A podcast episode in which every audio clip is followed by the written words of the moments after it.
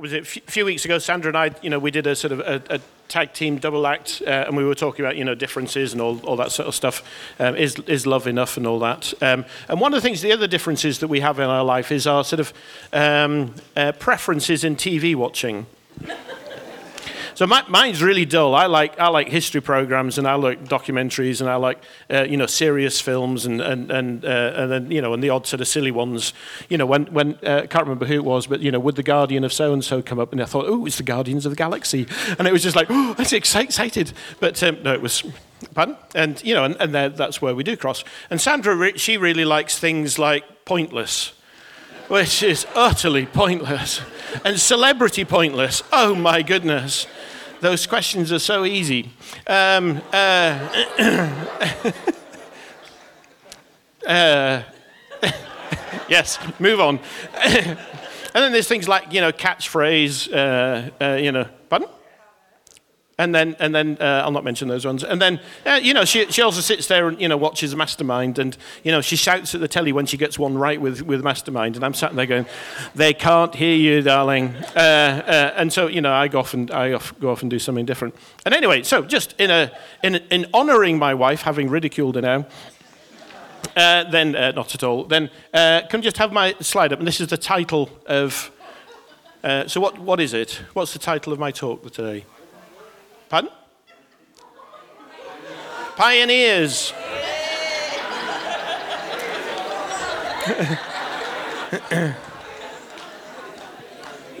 you are all pioneers.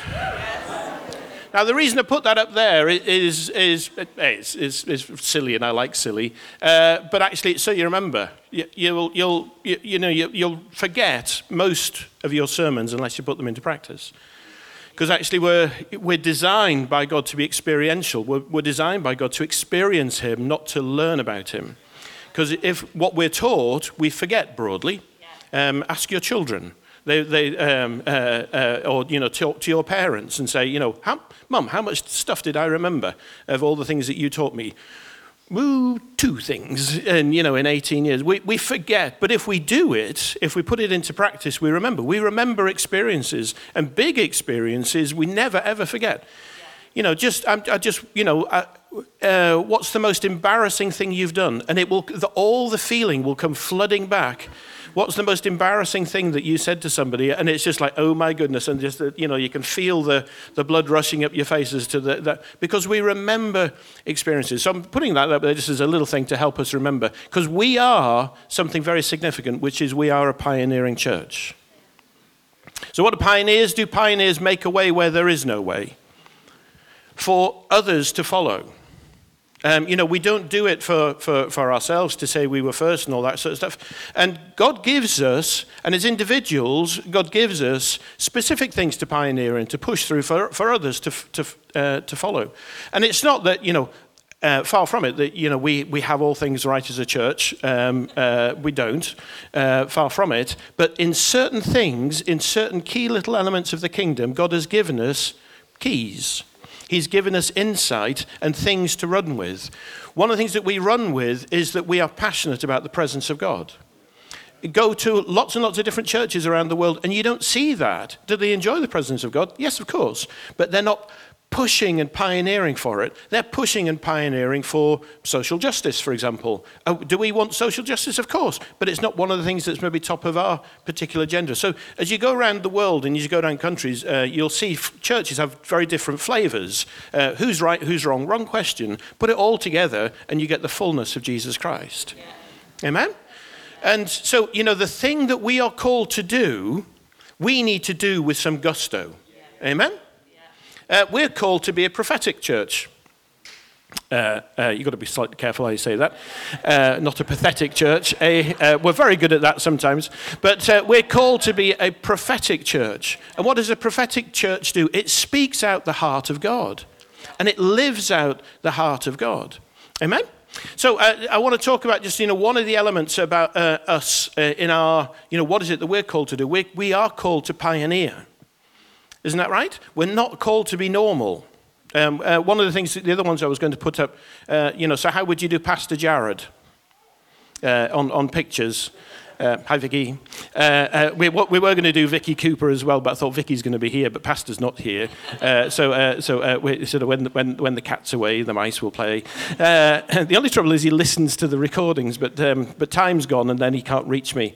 So it's fine. So Pastor Jared. So how would you do Pastor Jared? So you know, bowler pasta that would that would do, and then jar, and then you needed odd, and it was just how how do you do how do you do odd? and then Sandra said, well, if you did rod for you know fishing rod and all the rest of it. And so we were going around all the different people in the church. Bancoli was very funny. Uh, uh, and uh, you know you, you, can you can do a lot. Anyway, I get off that topic, right? so if we lose lose that, now. Uh, for those, I watch these boring history programs. I mean, one of the things that's been flooding the channels at the moment is because it's the, fi- it's the 500th year of the Reformation.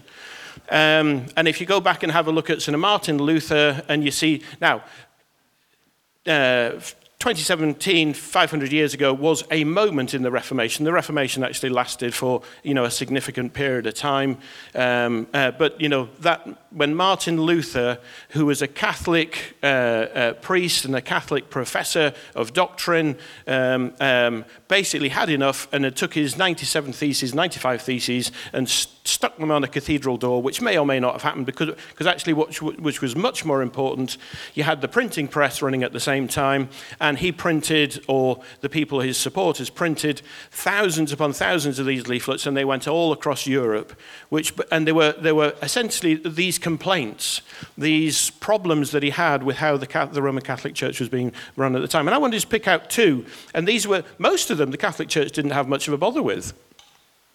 Uh, really didn't, but there were two that really got, um, uh, got them irritated. The first one, uh, that anything that isn't the grace and gift of God is a sin if it is used to appear right with God. So, did you know that you can use your prayer life as a way of justifying yourself before God? I've just had a good prayer time, therefore I must be right with God. Martin's, Luther's, and actually the Bible's stand on that. No, that's sin, because everything that you do falls short of the glory of God. There's only one thing that meets the glory of God, and that is the glory of God, and that is Jesus. And that is a free gift into your life. And so, whether it be I'm having a good worship time, or I'm having a good prayer time, or I read my Bible uh, lots today, it doesn't put you in better standing with God than if you had a didn't read my Bible at all day is what Martin Luther said. And anything that you said, because what the Catholic Church was selling at the time was indulgences, which is if you pay a lot of money, then your sin is forgiven, and you might get promoted from hell to purgatory, and purgatory is not in the Bible, or you might get promoted from purgatory, or your time in purgatory might get reduced, and all the rest of it. So uh, all these things were going on, and Martin Luther was really railing against that. So that was, you know, one of the things. Now, did that upset the Pope? Uh, uh, big time, because it was cutting back his, his income, because he was selling uh, these things, and he wanted to uh, refurbish his church. Uh, now, the second one, and this is the one I want to talk about, is that Martin Luther said, We are all priests. Um, the way, uh, that, so the, uh, the Mass was in Latin. Um, uh, how many people speak Latin? Two. So there would be, out of this, let's say there's you know, 220 people, adults here this morning, there's two people, 1% of the population can speak Latin. Now, is it just you can speak one, you know, one Latin phrase? Uh, I don't know, but you know, the whole sermon would be conducted in Latin. So, you know, what was the point of sitting there and getting taught in Latin when you couldn't speak it? And so, actually, the priests had tremendous power over what people did and what they didn't do. And, uh, and uh, it was, and then what Martin Luther said, he said, no, because actually, what Scripture teaches is every single one of us has now got right relationship with, with the Father through Jesus Christ. And every single one of us is called to be a priest. Every single one of us. And so, what's the purpose of the priest as it was? It's not that, and actually, this is totally wrong, and everyone should have that, um, that uh, recognition that they are, there are no equal, there are only equals before God, there are none better than others. That really irritated um, uh, the Pope at that time because it was a, a challenge to his, his power. Now, the enemy, the devil, wants to go back to that place where there are only a few people who are commissioned to do anything in the kingdom. Where Jesus wants to take us to is where everybody is commissioned to do something in the kingdom. Amen? Now, the really good thing is that you as an individual is part of that collective called everybody. Now, that's what qualifies you, and the fact that you love Jesus, for actually doing amazing things. Amen? Just turn to your neighbor and say, You can do amazing things.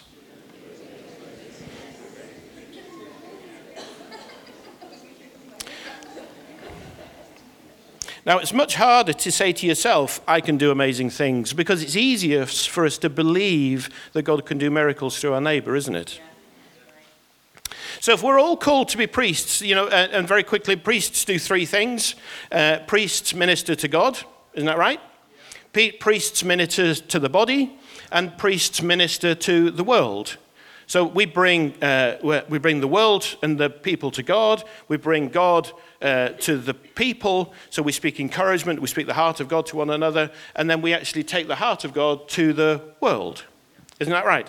And that's, what every, that's the job of every single one of us. And what do we cause a church to do is to pioneer that. Um, uh, one of the reasons I'm in this church is that this is a place where um, my uniqueness uh, is actually um, is, is welcomed. Because my uniqueness, my odd thing is, I'm really passionate about the church, but I'm really passionate about my workplace. In certain, some churches, um, then, you know, I've been told you need to pack in your career and all that sort of stuff. And actually, you know, you, you, you're someone of, uh, you know, uh, a, a, vague bit of uh, talent. Uh, uh, you, you know, you need to bring that to bear in the church. What you're doing is wasting your time in the workplace. Uh, and that's, you know, and it's taken me a long time to work it out. And, and Prophet Lady really helped with that. But actually, I'm called to do something in the workplace. And when you actually look at the book of Acts, the first half um, you, you, see Paul, if you, see, if you just take Paul, there's obviously there's more than just sort of Paul demonstrated in Acts. You see in the first half of book of Acts, him struggling and fighting with what's going on in the synagogues and actually in the places of teaching, all the rest of it. He then says, I've had enough of this, I'm off to the Gentiles. And then he goes and preaches in the marketplace which is called the workplace or the school place or the hospital place, the place where normal business life takes place, normal work life, normal toing and froing takes place. He goes out to the marketplace, church explodes church explodes because there is a place of ministry for every single one of us that is in our neighborhood, that is in with our next door neighbor, that it is with little angels, that is with in our workplace, and it is with wherever we happen to go for a cup of tea. That is the marketplace where Jesus has said, You be my priests, and you go out and do the work of the gospel. Amen? And the devil wants us to say, he wants us to, to, to get, the devil wants us to get the lie that says you have no authority to go out. That's Jared's job. Or that's uh, James's job. You know, James goes off and does prison ministry. That's really good. Well, you go and do that, James. Uh, makes me feel, feel better that someone in our church is doing that. Off you go. I'll sit at home and survive the workplace. No, we're called the, uh, uh, not to survive the workplace, but to overcome in the workplace. Amen? And that doesn't mean that, you know, I'm the most successful, this out of the other. But I need to be in a place where I can actually live in peace in my workplace and speak out the love of heaven. Because that's what a minister does. That's what a minister does. Doesn't, not out of grumpy and angry. If I'm up standing up here and speaking out of grumpy and angry, it doesn't come across very well.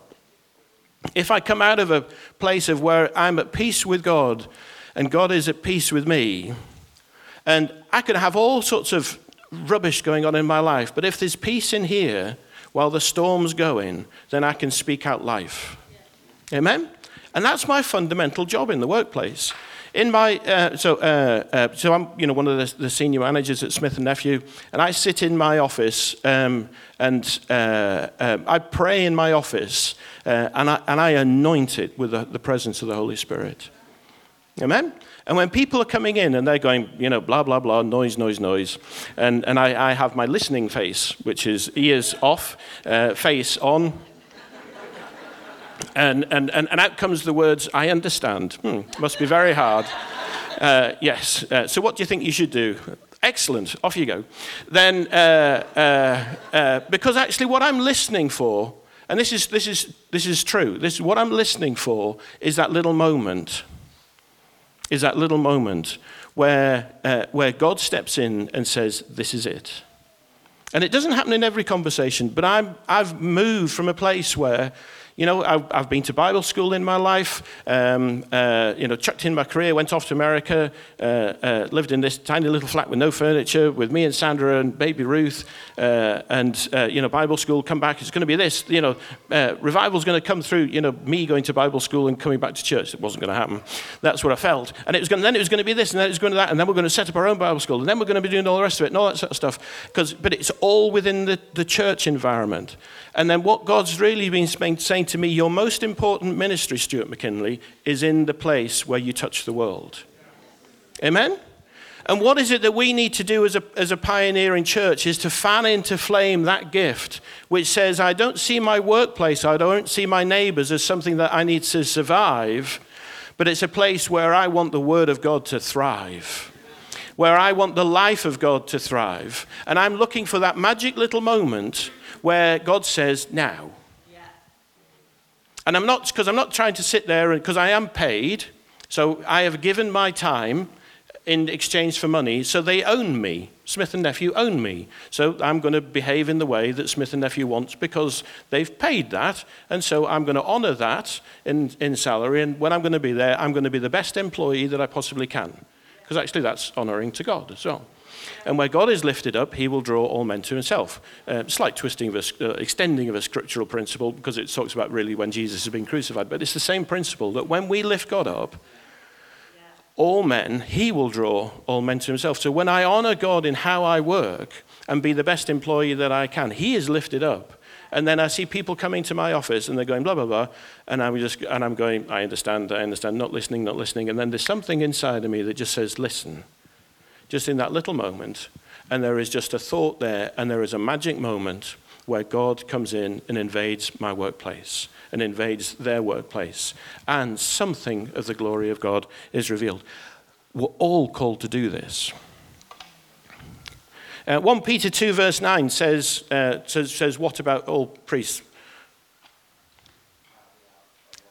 So we're a royal priesthood, a holy nation, a people belonging to God. That's the New Testament promise, the principle that every single one of us, we are part of a royal priesthood. Uh, I think a royal priesthood better stand, better, sounds better than a standard priesthood, doesn't it?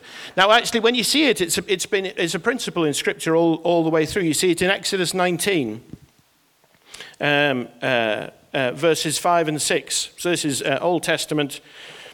Now, if you obey me fully and keep my covenant, then out of all nations you will be my treasured possession. Although the whole earth is mine, you will be for me a kingdom of priests.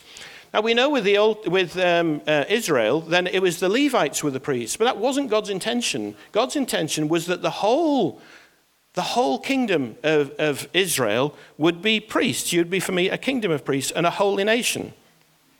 And then what happens? Exodus 20. Uh, then, uh, uh, then what you see at, at the, so just so that's in Exodus 19, Exodus 20, then you actually see the people being afraid. And what do they say to Moses? They say to Moses, You go up the mountain yourself, we will stay at a distance, you speak to God, and then tell us what God thinks. And that is like the, that old fashioned picture of what a priest does. But actually, the invitation in Exodus 19 was no, God was saying, I want you all to have that honored position of all of you essentially coming up the mountain, hearing what God says, and coming back down the mountain and being essentially the ministers to the world. So God's intent has always been that we minister the love of heaven uh, to the world ever since uh, uh, uh those uh, Old Testament times. Also goes back into the very beginning of Genesis. And there is a lie that says you're not good enough. And we, we harbor that, that lie in, in, in our head. Um, uh, you know, uh, uh, in, in Cottingham, one of the things that's sort of quite nice about having a small church is you get to know everybody. Uh, so, you know, Remy, he, he's amazing at telling people about Jesus. Uh, uh, you're in, sort of new people get spotted coming in uh, quite quickly at Cottingham. Uh, and they, because how do you know they're a new person? Because Remy's on them. Uh, uh, there's just this, this flag, and then someone else steps in, and then someone else steps in. And Hazel it leaps on someone. Hazel's sitting there, you know, saying that, you know, she's, you know, she isn't to this and she isn't to that. She's amazing. Uh, she, she is amazing. She's wandering around into Cottingham, um, uh, uh, little sort of village square, town centre place, and she's grabbing people and pulling them into church. Uh, and, and she's telling them stories, and she's just been amazing. And then someone says, not interested. Someone else says, not interested. Someone else says, not interested. But she keeps going until she's got one. And then, you know, she pulls them in uh, like, like, like fish. Um, is, is Hazel, you know, the most experienced Christian we've got? No. But she's amazing. She's utterly amazing. She's got something of the heart that says, I know what it means to be a minister, a priest uh, uh, of the gospel. There's a lie that says you're not good enough. There's a lie that says you're not good enough. 2 Corinthians uh, uh, chapter, uh, chapter 3, verse 6. He has made us competent.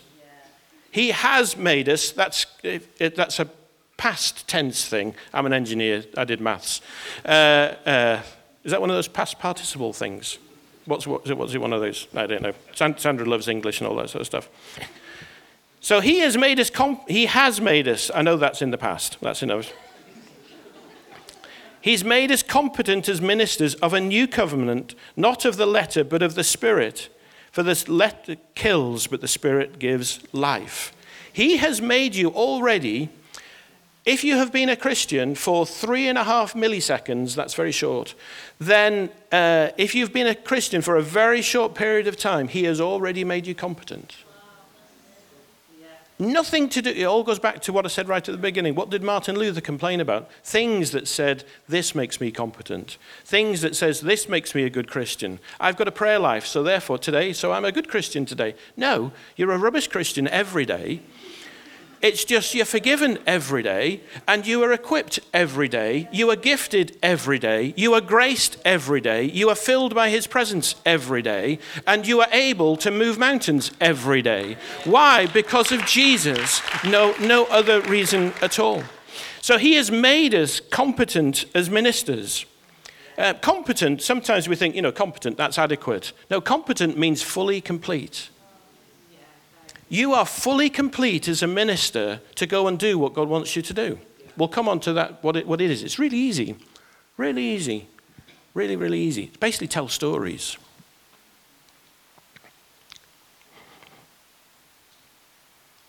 Now, how, how is church meant to work? And uh, I love boiling things re- really simple. Um, uh, when we started Cottingham, then uh, we thought, right, we'll take the Bible as our, as our basic teaching principle. So I tried, so what's the summary of the Bible? Google knows everything. So look, what's the summary of the Bible? And then you get this and you think it's dull, really boring, not, not short enough. And you go, really short, what's really short, what's really short, what's really short? Basically, I had to do it myself. So what's the, the real summary of the Bible? God loves the world. God loves the world. That's the summary of the Bible. God loves the world, so he sent Jesus. And Jesus so loved the world and came and uh, died and rose again and left because God so loved the world, he wanted what to happen next? The Holy Spirit to come. So God so loved the world that he wanted the Holy Spirit to come. And God so loved the world because he wanted the Holy Spirit to come to fill you. Because God so loved the world, he wanted to send you. So if you take just the logic of what happens, God so loved the world that he knew just Jesus couldn't reach 7 billion people on the planet. He needed 1 billion Christians, or 2 billion Christians, or 3 billion, then 5 billion, then 7 billion Christians to come around the world and preach the gospel in the fullness of who he is. God so loved the world that he needed you to be filled with his Holy Spirit, to love on Jesus, to accept him. That's the summary of the Bible. So, what's the summary of the church? Uh, so, Ephesians uh, 4, verse uh, 11. So Christ himself gave some to be apostles, prophets, evangelists, pastors, and teachers. Uh, and broadly, that's the people that stand at, at the front who, or lead uh, uh, things in, uh, in connect groups and all that sort of stuff, to equip his people for works of service so that the body of Christ may be built up until we all reach unity in the faith and in the knowledge of the Son of God and become mature. That word knowledge actually means the knowledge that you know. So it's not just like knowledge that you know, it's knowledge that you really know. So if you've got knowledge that you know that people are healed when hands are laid on, then you know that because you know that you know that you know that because you've seen it and you've witnessed it and you bear testimony. I can know that that's a principle. Knowing that you know is, is a different thing. That, that's a knowing that you know word. So, in the faith and in the knowledge of the knowing that you know the Son of God, and become mature, attaining to the whole measure of the fullness of Christ. So the purpose, so um, Jared's got really tough job. So if we just talk about Jared as being my, uh, my uh, pastor, my minister, if you like, just make it very personal. So, um, uh, so if we could have Vicky down from to the front just to represent Jared. Okay, Vicky, just joking.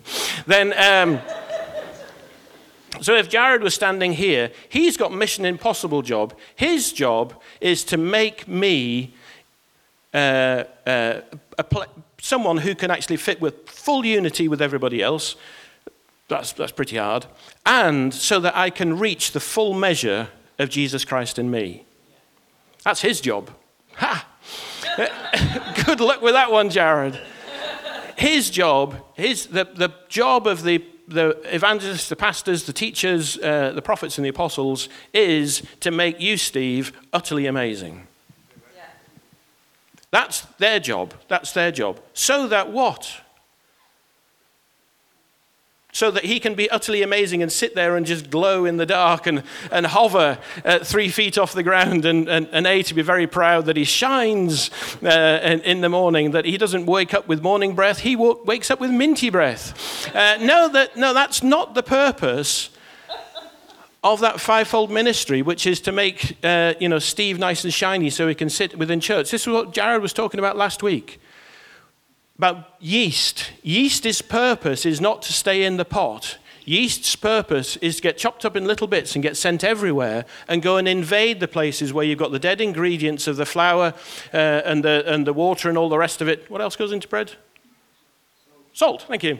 Uh, uh, uh, and goes in there, and the yeast does what? It's the thing that turns it from something really dull and flat and turns it into something light and fluffy and yummy toast. And uh, uh, that's Steve's job, which is to go and invade your workplace and bring life in Jesus' name. Amen? Your job is to bring life wherever you are at. And He has already made you competent. He's already made you complete in what you need to do. And you can be sitting there thinking, I can't do this. Yes, you can. It's really, really, really easy because it's, he's already done something in you. Amen? And then it's the, it's the pastors and the preachers and the teachers' job to make you better and better and better and better at that. And uh, you've got a little bit of an accountability in it. But before heaven, when, you know, come the end of all days, God's going to line up there with all the pastors and the teachers and the apostles and, and said, Did you perfect my church? He's not going to sit there and say, Jared, did you, did you evangelize Cottingham? Did you evangelize Beverley? Did you evangelize Hull, Jared? He's going to say, Jared, did you perfect that which I gave into your care? And in the perfecting of that which he's got into our, our, our care is us. It's us our job is to go out and touch the world. Our job is to go out and be yeast in the world. Our job is to go out there and be salt and light in the world. Amen? It's not the lie of the enemy is that it's not the pastor and the evangelist to go out and evangelize the world. It's the church. Amen? We are a kingdom of priests. Amen? Now, uh, uh, if we just go to uh, Matthew 5. Uh, so this is just talking to, to everybody. Uh, you are the light of the world, in, in Matthew 5, 14. You are the light of the world. A town built on a hill cannot be hidden. Amen? Or a church built on a hill cannot be hidden. Or a kingdom built on a hill cannot be hidden. Neither do people light a lamp and put it under a bowl. Instead, they put it on a stand, and it gives light to everyone in the house in the same way. Let your light shine before others. It doesn't say let the light of Jesus shine, it says let your light. Now, it talks about, uh, Jesus talks about here two different places where you can put your light. You, you have So, what's talking about here? You have, the, you have heaven inside of you. You have the love of God inside of you. You have the presence of God Almighty through His Holy Spirit inside of you. Amen? And either I can take that, and that is that, that my, Jesus is describing that as my light. And he says, I can choose to take that light and hide it under a bowl, or I can put it on a stand. And that, that image of that stand is a simple thing. It's called confidence. It's just called confidence. And the enemy you wants you to actually be what through ever what route. I'm not good enough, I'm fearful, I'm afraid, I'm whatever, to put what God has put inside of you and hide it under a bowl and never let it out. And what the Holy Spirit wants to do is actually to fan your confidence. And what the job of Jared and all the other guys at the front to do is to fan your confidence and to actually take what you are and stick it on a stand. Amen? and let your light shine before people, just whoever you happen to be around. That's your target audience, that they may see your good deeds and glorify your Father in heaven. Now, in the Bible, when God talks about good, who's good? God's good. It's one of those reserved words. The only thing that is good in the Bible is God. So these are your God deeds. Amen? Amen? You are a God deed. You, you are a thing that God has rescued and that God has enriched and God has done something utterly amazing with.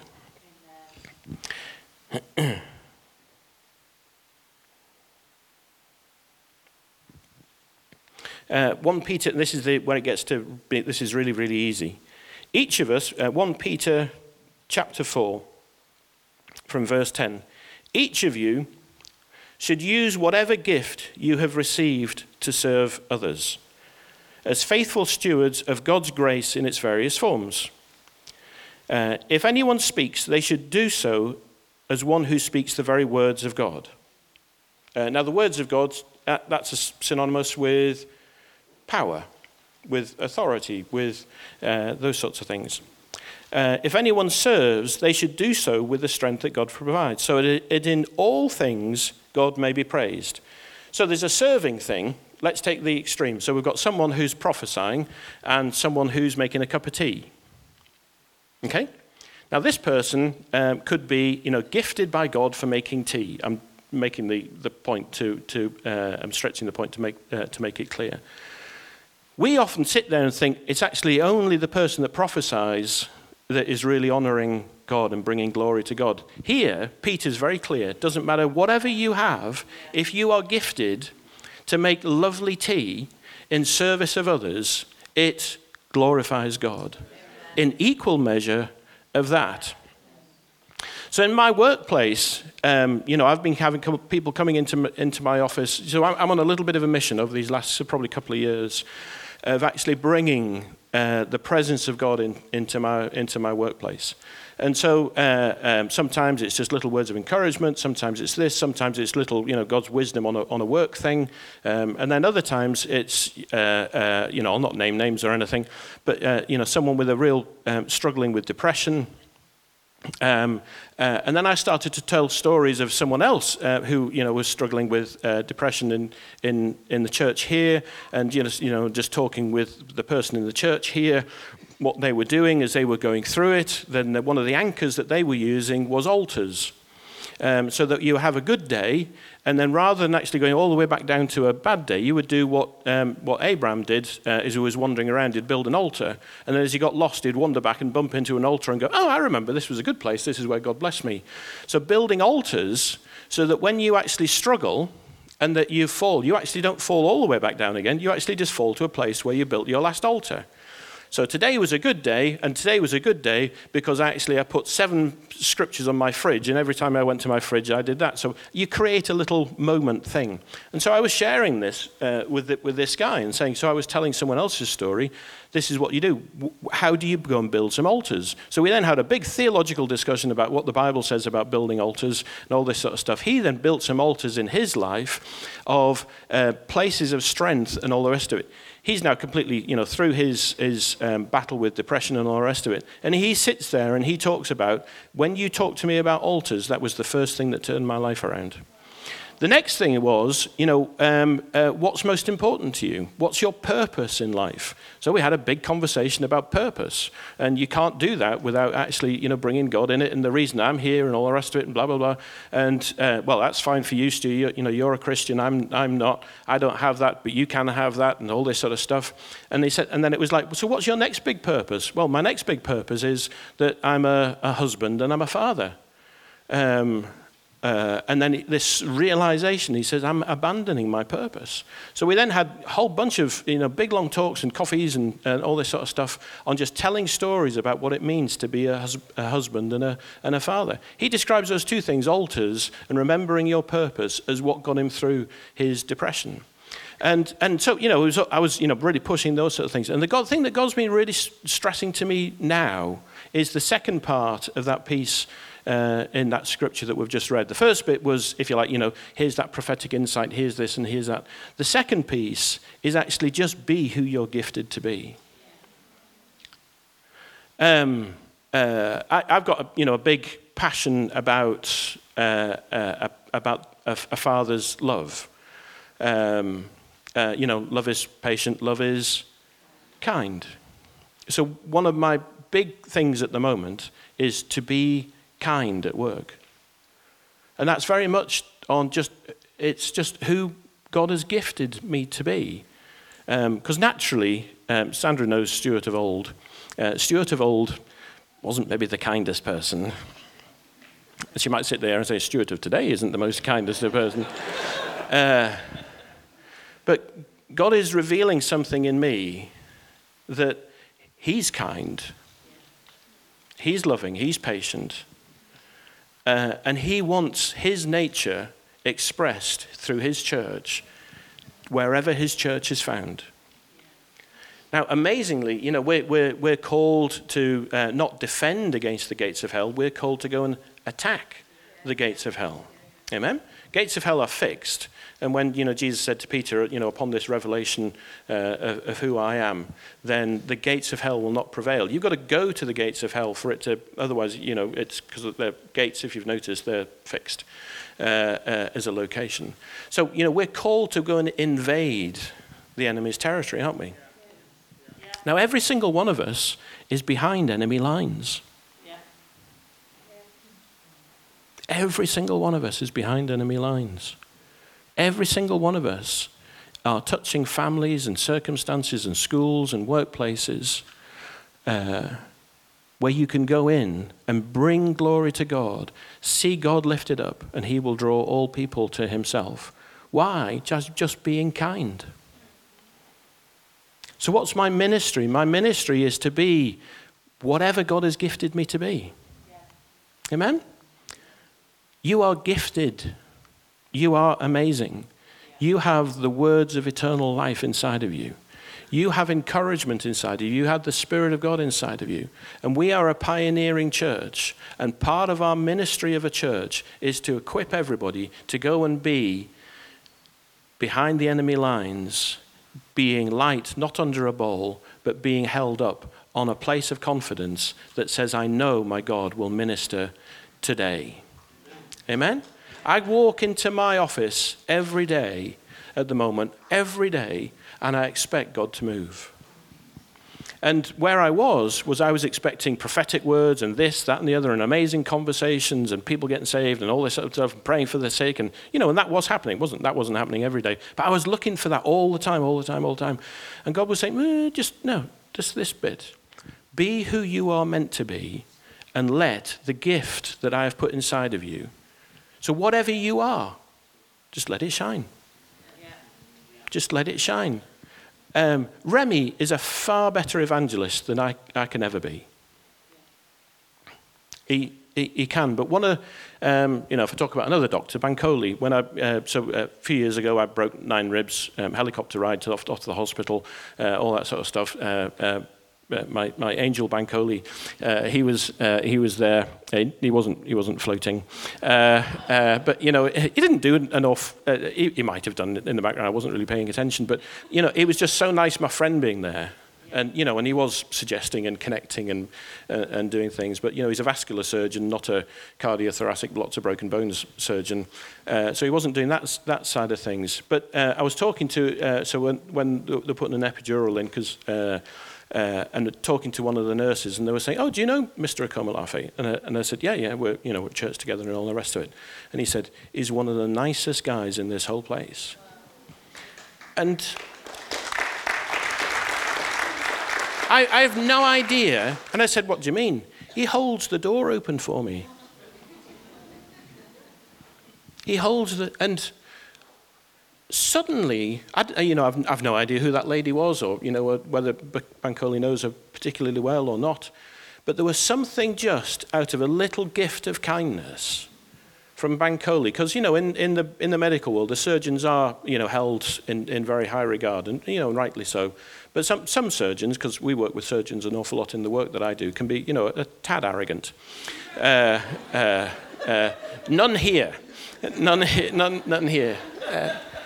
But you know, uh, for someone a stranger to say that when you know I'm in in a whole pile of distress, and she wanted to tell me um, and give glory to God for what she wasn't using this language. She wanted to honor God for a little tiny little bits of kindness because he holds the door open. He's thinking of others, um, even though he's a surgeon. Uh, he's, he's thinking of others and he's letting the gift of God just shine out. You can be amazing wherever you find yourself. He has already made you competent as ministers in wherever you find yourself. And all you need is the confidence to say, I'm not under a bowl. I put me on a lampstand and I am going to let my light shine. In Jesus' name. Every single one of us is called to be just the gift that we are. If it's making fabulous tea, if it's holding the door open, if it's just being a little patient and a little bit kind with people, or it's prophesying, or it's praying with them, all the rest of it, and everything in between, we are just called to be the witnesses of the love of Jesus. Amen? Uh, I prophesy to people at work all the time, they just don't know it. Because the simplest part of prophecy is Revelation 19, where it says the testimony of Jesus is the spirit of prophecy. Now, I don't sit there and tell people stories all about, and Jesus did that, and Jesus did that, and all the rest of it. I just tell stories. Um, uh, Remy tells brilliant stories. He goes off to open doors conferences, comes back, and it's this, that, and the other, and all the rest of it. So all I do is nick Remy's stories. They're not even my stories, but they are the stories of Jesus. And I nick all of Remy's stories, and I nick Jared's stories because they're funny, and I nick Bankole's stories, and I make nick, and I just nick my friends' stories. And I, and I make them my stories, and I tell people stories. And they don't know that I'm telling stories of the testimony of Jesus, but I believe that scripture that says when I tell stories about what Jesus has done, then the spirit of prophecy is released. Amen? I prophesied to people all over the place because I just tell stories. I can't be a Remy evangelist, but I've worked it out. I can be a prophet because I can tell stories. And I tell you something else about our church. We are a prophetic church. Amen? Is every one of us a prophet? No, but we are a prophetic people. We're going to speak forth the heart of heaven to the world in Jesus' name. Amen? So, can you tell stories? Yes, of course you can. Can you tell other people's stories? Probably even better than they told it. Of course you can. Can you be what you are gifted to be? Of course you can. Can you do it with a measure of boldness? Of course you can. Church is really, really easy. Reaching out to the world is really, really easy. The devil tells you it's hard. It's really, really easy. Be who God has called you to be in your workplace and minister out of a place of peace. When you're all stressed out at work, or you're all stressed out with the kids, or you're all stressed out with this, that, and the other, very hard to flow in the things of God. If you can live and minister out of a place of peace, then the Holy Spirit you can, you can tune in and listen to the Holy Spirit. And so when you're sat there going, doing what I do, which is faces listening, ears aren't, I understand, and all the rest of it, and you're just listening in, and then God says, ah, this is a moment. Tell him a story. Amen?